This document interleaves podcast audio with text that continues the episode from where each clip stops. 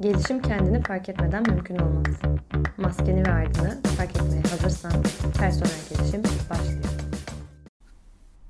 Herkese merhabalar, nasılsınız? Umarım iyisinizdir. Bir bölüm çekmeyeli sanırım yaklaşık bir ay oldu. Ben aslında geçen Instagram'da story'de de bahsettiğim gibi fazla multitasking olamıyorum. Yani birden fazla olaya aynı anda odaklanamıyorum. O yüzden bir süredir e, mikrofonun başına geçmemiştim. Açıkçası hala biraz tuhaf geliyor mikrofonun başında olmak, bir odada kendi kendime konuşuyor olmak. Ama zaman içinde buna da alışacağım diye düşünüyorum. Bugünün konusunu şans üzerine seçtim. Bilmiyorum şans deyince sizin aklınıza ne geliyor? Ama benim için şans daha çok hayatın akışıyla böyle insanın kalbinden geçenlerin senkronize çalışması gibi. O anda istediğiniz, aklınızdan geçen herhangi bir şeyin karşınıza çıkması gibi. Bu böyle radyodaki istediğiniz şarkının çıkması gibi veya böyle yetişmek istediğiniz bir otobüse, araca son anda yetişmek gibi basit bir şey de olabilir.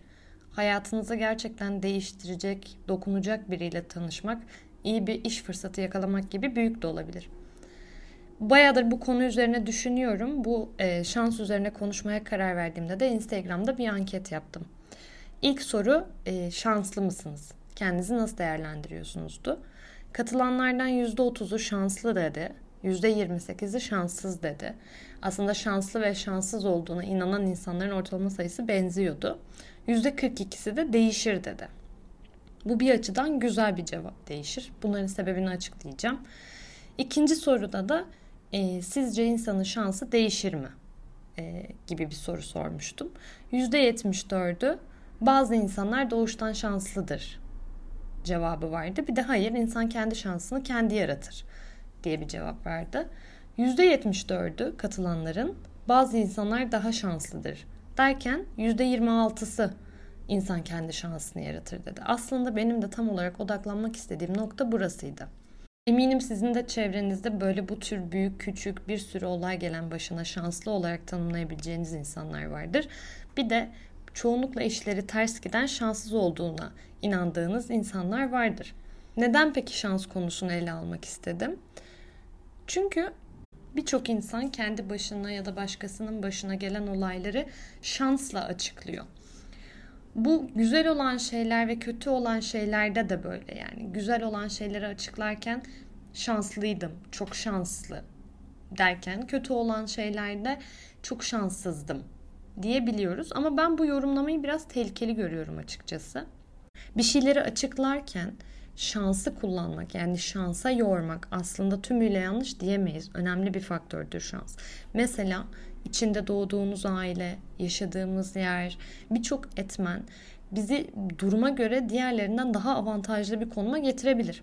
Bunu kabul ediyorum ama olayları yorumlarken ne kadarını şansa atfediyoruz, ne kadarını şansla açıklayabiliriz? Burası bence önemli. Veya gerçekten o e, Instagram'da da yaptığım anketteki gibi insan ya şanslıdır ya şanssız mı? Yani yoksa bu değişebilir bir şey mi? Biraz bunları konuşmak istiyorum. Şansı olan bakış açımızı bir miktar değiştirebilir miyiz? Bunu amaçlıyorum bu podcast'te. Her şeyden önce e, önce şansın tanımını ele almamız gerekiyor bence. Ben de bunun için baktım TDK'ya. Şans kelimesi için iki tane tanım çıkıyor karşımıza. İlki bir kimsenin bilgi ve emeğinden çok rastlantı sonucu elde ettiği elverişli bir durum. Baht diye açıklıyor. İkincisinde ise bir olayın olabilirliği. Bu ilkine göre biraz daha farklı. Çünkü ilki daha çok tesadüf gibi senden bağımsız oluşan durumları anlatırken ikinci e, tanımsa daha çok bir ihtimalden bahsediyor. Şimdi geçen bölümde de bahsetmiştim e, zıtlıklardan bahsederken. Kullandığımız dil düşünce yapımızı oluşturuyor. Bu yüzden e, dildeki açıklamalar, kavramlar, tanımlar bizim hayata nereden baktığımızla yakından ilgili bence. Bunu bildiğim için e, biraz İngilizce araştırma da yaparken bu konuyla ilgili, şansla ilgili Cambridge Dictionary'e baktığımda chance kelimesi için birçok tanım çıktı. İlk tanım bir şeyin yapılmasına izin veren fırsattı. İkinci tanımsa TDK'ya benziyordu. Planlanmayan veya bilinen bir nedeni veya nedeni olmayan bir şekilde olayların gerçekleşmesi. Biraz karmaşık bir tanım. Ee, ama iki tanımda da vurgulanan tema daha çok böyle rastlantıya benziyor. Cambridge Dictionary'deki ilk tanım biraz daha farklı. Bir şeyin yapılmasına izin veren bir fırsat. Fırsat burada önemli bir kelime. Bunu cepte tutalım, devam edelim. Tanımlar 3 aşağı 5 yukarı birbirine benzese de aslında altta yatan önemli bir fark var bence. Şimdi rastlantı tanımı üzerinden, oraya verilen ağırlık üzerinden yorumlarsak olayları o zaman şans hepimizin bildiği üzere rastlantısal bir durum. Peki yani bu ne demek oluyor? Talih kuşu ya kapımızı çalar ya çalmaz. Bizim yapabileceğimiz çok da bir şey yoktur bu durumda. Bu da aslında bir durumun üzerinde, bir olayın üzerinde pek de kontrolümüzün olmayabileceği anlamına geliyor bence. Böyle bir durumda insanın yapabileceği pek bir şey yoktur. Olay rastlantıya kalmıştır. Ve söz konusu rastlantı ve şans olduğunda da insan daha pasif bir konumda konumlanır. Konuşmak istediğim yerde aslında tam burası. Rastlantılar yani dolayısıyla şans manipüle edilebilir mi? Yani o ankette %25 kadar insanın söylediği gibi insan kendi şansını kendi yaratabilir mi? Yoksa bazı insanlar zaten çok daha şanslı mıdır? Bu nokta neden önemli? Çünkü şansı tanımlama biçimimize göre hayatı yaşama şeklimizde değişkenlik gösteriyor. Özellikle böyle şansa inanıyorsak ve yaşadığımız olayları açıklarken şansı kullanıyorsak burada bir parantez açmak ve kısa bir genelleme yapmak istiyorum aslında şansın etkisinin büyüklüğüne inanan insanların birçoğu genelde hayatın gidişatından da çok mutlu olmayan, daha depresif dönemlerde olan insanlar oluyor açıkçası. E, o yüzden özellikle depresif bir yerdeyken şansı böyle büyük bir şey atfediyor olmak kendini daha da e, dezavantajlı bir noktada görmene sebep olabilir. Bu da olayları daha da düşünürken e, bizim bilişsel çarpıtma dediğimiz hatalı düşünce yöntemine yol açabilir. Parantezi kapattıktan sonra devam ediyorum. Biraz da günlük hayattan örnek vermek bence biraz daha e, oturmasını sağlayacak zihnimizde. Şimdi mesela işinizden memnun değilsiniz ya da yeni bir iş arıyorsunuz. Böyle bir anda çevrenizde tanıdığınız birinin özellikle nitelikleri 3 aşağı 5 yukarı size yakın olan biri ise bu kişi bir işe girdiği haberini aldığınızda hemen şöyle düşünmeye başlıyoruz. Ya ne kadar şanslı. İnsanlar ne kadar şanslı. Hemen buluyorlar iş. Hemen bir tanıdıkları oluyor bir yerde ve bir şekilde giriyorlar. Bende şans yok. Bende şans olsaydı. Böyle düşünmeye başlayabiliyoruz. Veya bir ilişki istiyoruz. Güzel bir ilişkimiz olsun istiyoruz. Çevremizdeki insanların bir sürü ilişkisi var. Yani bu romantik bir ilişki de olabilir, bir arkadaşlık ilişkisi de olabilir. Örneğin Instagram'a giriyoruz, bakıyoruz. İnsanlar sevgilileriyle, arkadaşlarıyla eğlendiği, çok mutlu olduğu anlar paylaşıyor ve otomatik olarak hemen orada yalnız hissetmeye başlıyoruz. Ve diyoruz ki ne kadar güzel görünüyorlar, ne kadar mutlu görünüyorlar. İnsanlarda bu şans nerede var? Bu insanlarla nereden karşılaşıyorlar? Ben şanssız mıyım? Bende bir problem mi var diye düşünebiliyoruz. Şimdi bunlar tabii ki çok genel örnekler ama biraz daha kendi hayatınızın üzerine düşünürseniz illaki benzer örnekler bulabilirsiniz. Bunu siz yapmıyor olabilirsiniz. Çevrenizde bunu yapan insanlar oluyor olabilir. Tabii ki böyle düşünmenin bir işlevi, bir sebebi var aslında. Özellikle benzer şartlara sahip olduğumuz insanların bir şekilde bizden daha iyi şeylere sahip olduğunu gördüğümüzde neden bende de bu yok? Neden ben buna sahibim düşünceleri geliyor. Bunu kıskanç ya da haset olarak anlaşılmak istemediğimiz için kendimize bile zaman zaman bunu düşündüğümüzü itiraf etmiyoruz. Halbuki aslında bu insanın doğası için oldukça normal bir şey. Bu düşüncelerde böyle zamanlarda diğer insanların şanslı bizim onlardan daha şanssız olduğumuz gibi bir noktaya vardırıyor bizi. Aslında bu bir tür savunma mekanizması. Ama bu savunma mekanizması bence tehlikeli. Çünkü az önce bahsettiğim gibi bu insanı pasif bir konuma getiriyor hayatta. Eğer optimal bir düşünce sistemimiz yoksa kolaylıkla kurban rolüne girebiliriz bu şekilde. Yani geleceğe dair biri gelecek, bir şey olacak, hayatıma bir sihirli değnek değecek ve hayatım değişecek gibi bir e, dışsal dünyadan yanlış bir beklentiye girebiliriz. Veya böyle bir şey gelmediği için daha da depresif olabiliriz. Eğer böyle bir savunma mekanizmasına sahipsek geçmişte olan veya şu anda olmayan olmasını istediğimiz işlerde de şansımızın yaver gitmediğini düşünürüz. Dolayısıyla bizim de bu konuda yapabileceğimiz pek bir şey kalmaz. Olay şansa kalmıştır. Peki sadece şans rastlantı olarak değilse aynı zamanda o Cambridge Dictionary'deki diğer tanım yani fırsat olarak da ele alırsak şansı o zaman işler nasıl değişir? Şimdi fırsatın TDK'daki açıklamasına baktığım zaman herhangi bir şey için en uygun zaman, uygun durum veya şart olarak tanımlanıyor. Yani bu aslında rastlantı tanımından biraz daha uzak bir tanım. Çünkü bu durumda sanki biraz daha kontrol sahibi olabiliyoruz. Öyle değil mi? Yani daha aktif olabileceğimiz bir kavram gibi. Mesela bu fırsatları yaratmak adına uygun zamanda, uygun durumda, uygun anda orada bulunmak gibi. Uygun koşulları yaratmak gibi.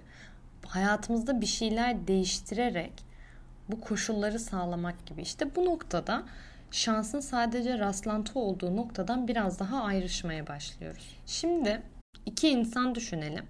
Bu iki insan benzer koşullara sahip olsunlar. Benzer imkanlara, benzer niteliklere, maddi olarak, ekonomik olarak, sosyal olarak benzer imkanları var bu iki insanın. Birisi A olsun, birisi B olsun.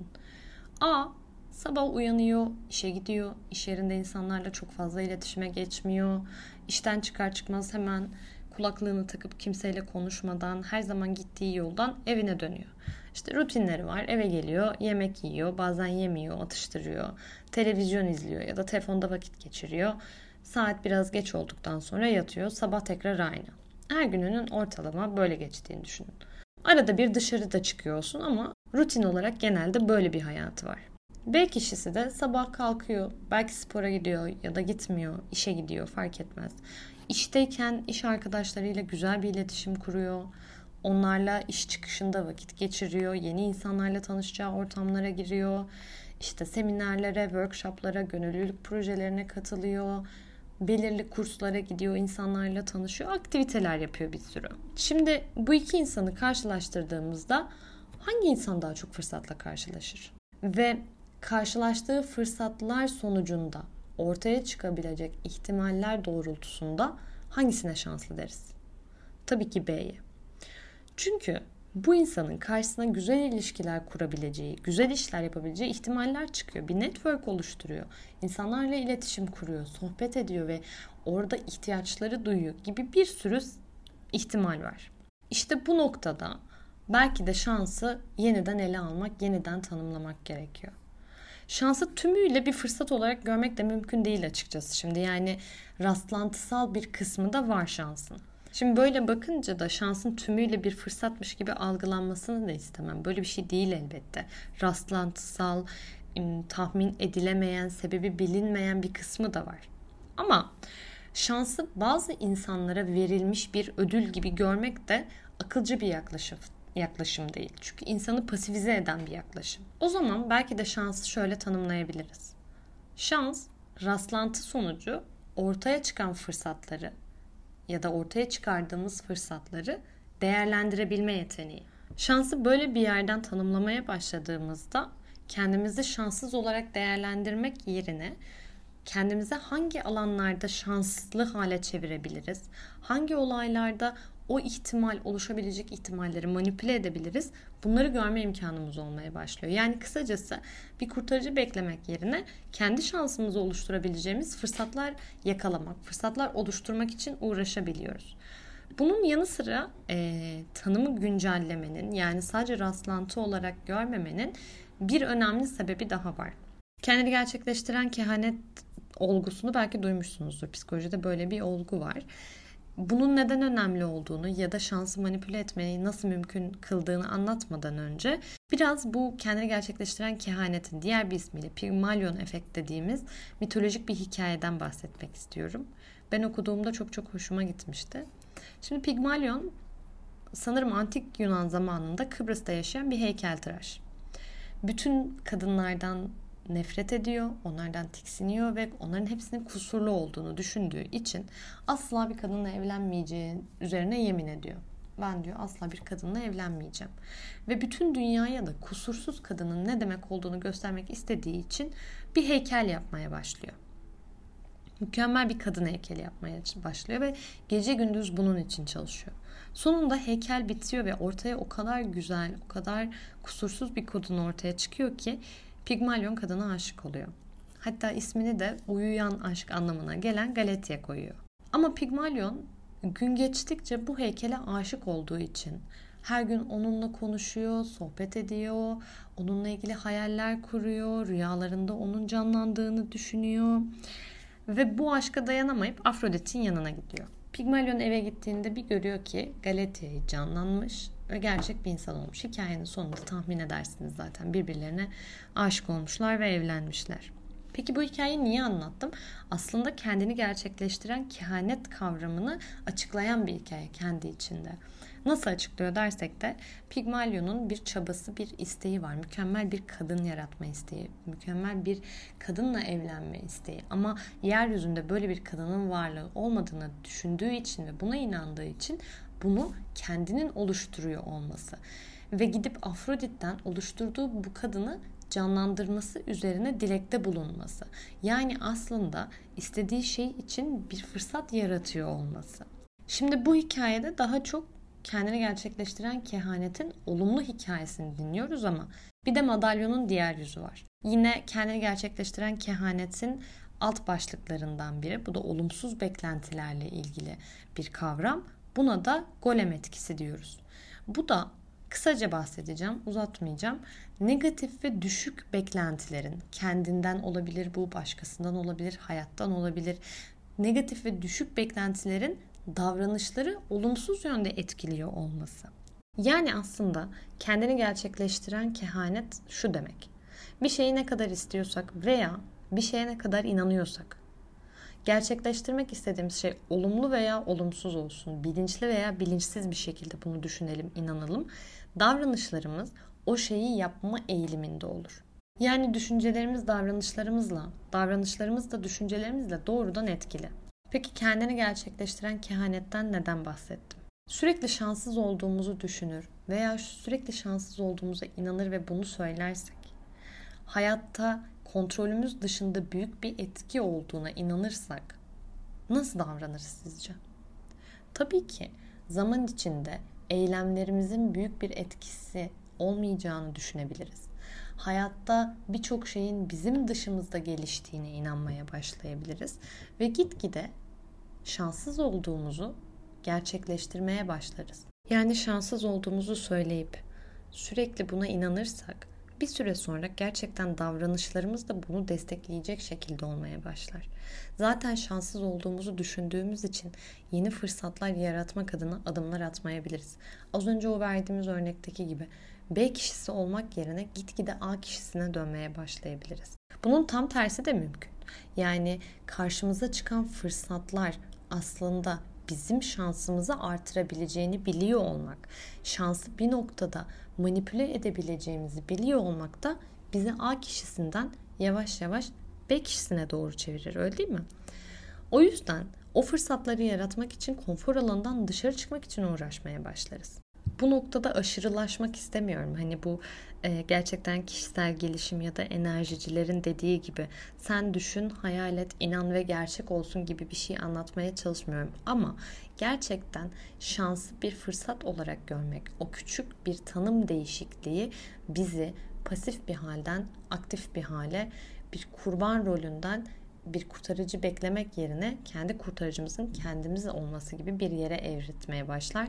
Bu da hayatta A kişisinden B kişisine dönüşmeye e, yol açar gibi. O yüzden belki de bu küçük tanım değişikliği, farklı bir pencereden bakıyor olmak şansa, kendi şansımızı yaratmak, o fırsatları oluşturmak için bir çaba, kısacası buna yeterince inandıkça kendini gerçekleştiren kehanete de şahit olabiliriz bilmiyorum. Yani en azından ben böyle inanıyorum. Şansı böyle bir yerden ele alıyorum. Her bölümde bir film ya da kitap öner- öneriyor olmam planlı bir şey değildi aslında ama bir noktada gelenek gibi oldu. Bu konuyu araştırırken de birkaç ay önce izlediğim bir film geldi aklıma. Filmin ismi Bugün Aslında Dündü. Bu kez filmi detaylı anlatmayacağım. Ama kısaca filmin konusundan bahsetmem gerekirse film her gün nefret ettiği bir güne uyanan Fil isimli bir hava durumu sunucusunun hikayesini anlatıyor. Her gün yalnızca küçük değişiklikler yaparak yeni fırsatlar oluşturarak filin kendi şansını yaratıyor olmasını izliyoruz. Yani filin aslında A kişisinden B kişisine dönüşünü izliyoruz. Mutlaka izlemenizi tavsiye ederim bu filmi. Gerçekten çok keyifli bir filmdi. Beni dinlediğiniz için teşekkür ederim. Eğer rutinlerinizde bir değişim, kendi şansınızı yaratmak adına bir adım atarsanız bunu mutlaka Instagram üzerinden benimle paylaşın. Gerçekten çok mutlu oluyorum attığınız mesajlara. Çok çok teşekkür ederim. Duygularını paylaşan ya da sadece güzel destek mesajı atan insanlara, e, atmayanlara da teşekkür ederim. Bir sonraki bölümde görüşmek üzere. Hoşçakalın.